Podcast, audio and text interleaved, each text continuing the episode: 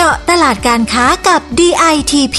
พอดแคสต์ดีๆ ที่จะช่วยเจาะลึกข้อมูลการค้า เพื่อสร้างความสำเร็จให้กับธุรกิจของคุณ จัดโดย สำนักพัฒนาตลาดและธุรกิจไทยในต่างประเทศหนึ่งกรมส่งเสริมการค้าระหว่างประเทศกระทรวงพาณิชย์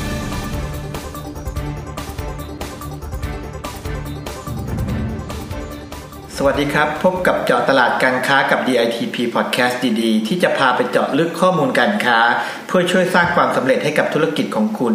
ผมสกันแสนโสภาหัวหน้ากลุ่มงานจีนครับ สวัสดีค่ะ ดิฉันปิยริดากิติวรการนักวิชาการพาณิชย์ชำนาญการค่ะ ไม่ทราบว่าคุณผู้ฟังรู้สึกง่วงนอนกันไหมคะ ถ้าใช่วันนี้เราสองคนจะมาพาพูดคุยถึงเรื่องราวของกาแฟในตลาดจีนกันค่ะ ดีเลยครับ ใครที่เป็น Coffee Lover หรือผู้ผลิตกาแฟต้องไม่พลาด EP นี้เลยนะครับงั้นเราไปเริ่มกันเลยนะคะ ข้อมูลที่น่าสนใจในวันนี้มาจากสำนักงงานส่งเสริมการค้าในต่างประเทศณเมืองกวางโจวค่ะ อย่างที่ทราบกันดีนะคะ ว่าตอนนี้ชาวจีนรุ่นใหม่เนี่ยเขาหันมานิยมดื่มกาแฟกันมากขึ้นนะคะ คุณสกันครับ และด้วยความต้องการการบริโภคของชาวจีนเนี่ยก็ทำให้อุตสาหกรรมกาแฟในจีนพัฒนาไปอย่างรวดเร็วเลยค่ะ ใช่เลยครับสำหรับการพัฒนากาแฟนั้นกาแฟเนี่ยเริ่มเป็นสินค้าทันสมัยของจีนมาตั้งแต่ปีคศ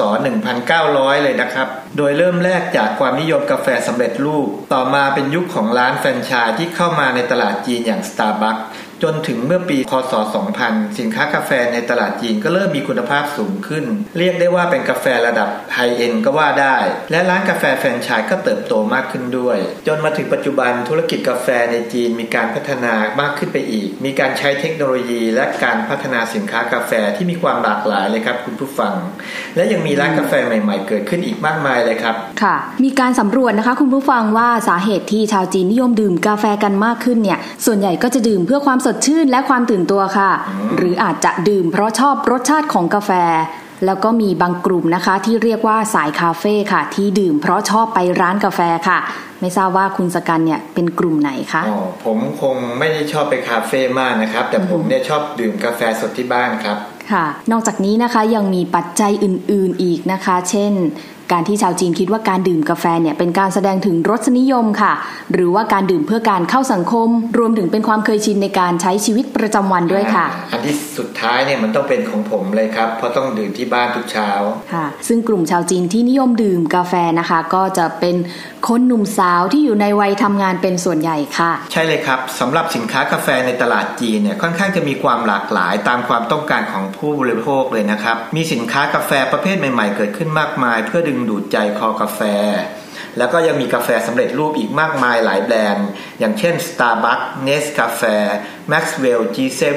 แบรนด์ UCC ครับ ค่ะนอกจากนี้นะคะก็ยังมีกาแฟสำเร็จรูปแบบพรีเมียมค่ะ กาแฟดริปสำเร็จรูป กาแฟเหลวแบบเข้มข้น ซึ่งจะเป็นกาแฟที่มีการนำนวัตกรรมมาใช้ในการผลิตค่ะอืมและหลากหลายเลยนะครับใช่ค่ะ และที่ยังคงเป็นที่นิยมสำหรับชาวจีนอยู่นะคะ ก็คือกาแฟสำเร็จรูปพร้อมดื่มค่ะ ที่สามารถตอบโจทย์ไลฟ์สไตล์ที่รวดเร็วของกลุ่มวัยรุ่น และกลุ่มวัยทำงานค่ะคุณสกันอืมเห็นด้วยเลยครับการที่อุตสาหกรรมกาแฟในจีนเนี่ยมีการแข่งขันที่สูงมากขึ้นเรื่อยๆเนี่ยก็ทำให้แบรนด์กาแฟต่างๆนำเทคโนโลยีเข้ามาใช้ทั้งในด้านการผลิตสินค้าและการทำการตลาด เร็วๆเนี่ยเราจะเห็นได้ว่ามีการทำตลาดผ่าน platform social ต่างๆ มากมายเลยนะครับ เพื่อให้ข้อมูลหรือว่าหาข้อมูลของผู้บริโภค แล้วก็นำมาพัฒนาสินค้า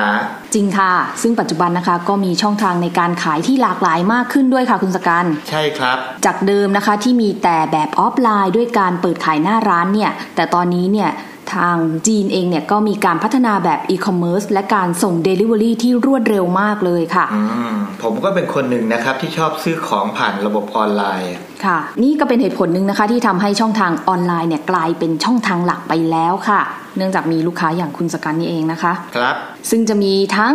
การใช้มินิโปรแกรมบนแอปพลิเคชัน WeChat ซึ่งเป็นแอปพลิเคชันยอดนิยมของชาวจีนค่ะ การสั่งเดลี่ผ่านแพลตฟอร์มเดลี่ต่างๆ หรือกาแฟบางแบรนด์ ก็จะมีแอปพลิเคชันสำหรับสั่งเครื่องดื่มเป็นของตนเองเลยค่ะอืมเห็นด้วยกับคุณปิยริดาเลยนะครับ การแข่งขันสูงขนาดนี้เนี่ยผู้ประกอบการไทยที่สนใจจะเข้าไปลงสนาม สินค้ากาแฟในตลาดจีนเนี่ยเราก็มีคำแนะนำนะครับค่ะอย่างแรกเลยเนี่ยผู้ประกอบการเนี่ยจะต้องนำเสนอสินค้าที่มีเอกลักษณ์ แล้วก็ดึงจุดเด่นของสินค้ากาแฟของไทยเนี่ยมาทำให้โดดเด่นกว่าสินค้าคู่แข่งนะครับใช่แล้วค่ะตรงนี้ผมขอเสริมอีกนิดนึงนะครับ ตัวอย่างเช่น ปัจจุบันเนี่ยกระแสรักโลกเนี่ยกำลังมาแรง อาจจะดึงจุดนี้มาเป็นจุดขายของเราค่ะ นะครับนอกจากนี้เนี่ยยังจะต้องสร้างความแตกต่าง เพิ่มลูกเล่นให้กับสินค้าของเราเนี่ยให้มีความน่าสนใจ ก็จะช่วยดึงดูดความสนใจของผู้บริโภคชาวจีนนะครับซึ่งปัจจุบันเนี่ยคนรุ่นใหม่เนี่ยก็ชอบลองสินค้าใหม่ ๆ หรือว่าเป็นสินค้าที่มีลักษณะ DIY ก็ได้นะครับค่ะก็จะทำให้ผู้บริโภคเนี่ยเขาเกิดประสบการณ์ใหม่ ๆ ในขณะที่ได้ลองสินค้าของเรา ถูกต้องแล้วค่ะ สำหรับผู้ประกอบการไทยที่สนใจนะคะ ก็ต้องลองไปประเมินสถานการณ์กันดูนะคะ ว่าเราเนี่ยสามารถพาตัวเองเข้าไปสู่สนามการค้านี้ได้อย่างไรนะคะ ทางสำนักสพทหนึ่งเนี่ยก็ยินดีเป็นที่ปรึกษาและให้การสนับสนุนผู้ประกอบการไทยอย่างเต็มที่ค่ะ แน่นอนครับ ค่ะและถ้าผู้ประกอบการท่านไหนนะคะ ต้องการข้อมูลหรือคำปรึกษาเพิ่มเติมเนี่ยสามารถเข้าไปที่ www.ditp.go.th หรือ www.ditp-overseas มี s ด้วยนะคะ .com ค่ะ หรือถ้าสะดวกก็สามารถโทรมาที่สายด่วน 1169 ได้ค่ะสำหรับวันนี้เราสองคนต้องขอลาไปหากาแฟหอมๆดื่มกันก่อนนะคะ เจอกันครั้งหน้านะครับ ค่ะ กลับมาพบกันใหม่ใน EP ต่อไปค่ะ สวัสดีค่ะ สวัสดีครับ